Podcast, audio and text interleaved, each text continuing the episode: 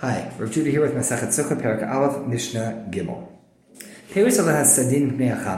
Let's say it's, it's pretty hot out, pretty sunny, and one has skach, but you're looking for a little more shade. So you spread out a sheet over the top of the skach. That's no good. Why? Because now you're not under the skach under the sky, you're under the skach under a sheet. That doesn't work.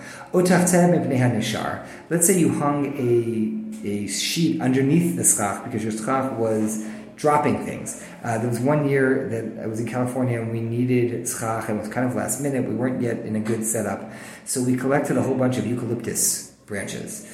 Um, what I didn't realize was that they would drop some leaves, but they also dropped these really sharp acorns. That was not great for walking around the sukkah barefoot. But okay, fair enough. But let's say you have schach that's just it's it's dropping leaves. It maybe has some resin coming off of it. So you want to protect against that. So you put a sheet underneath the schach. That's also no good. Why? Because now you're not under the schach under the sky. You're under a sheet, which is under the schach, which is under the sky.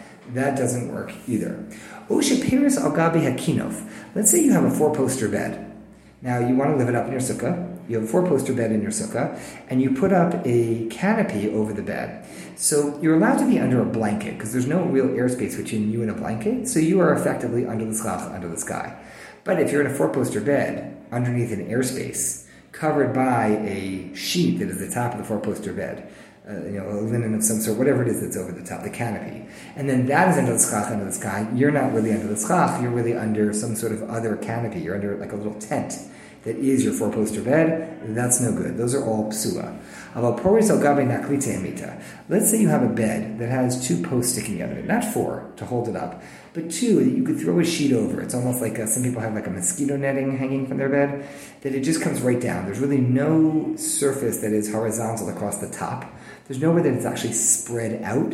It's just kind of hanging down, almost like one of those A-frame tents where the sheet is kind of hanging over something and it comes down on your left, comes down on your right, but there's no real flat part at the top. That is not considered a halachic tent or barrier. That's more akin to just having a blanket with a little airspace. And that is, this says the Mishnah, okay.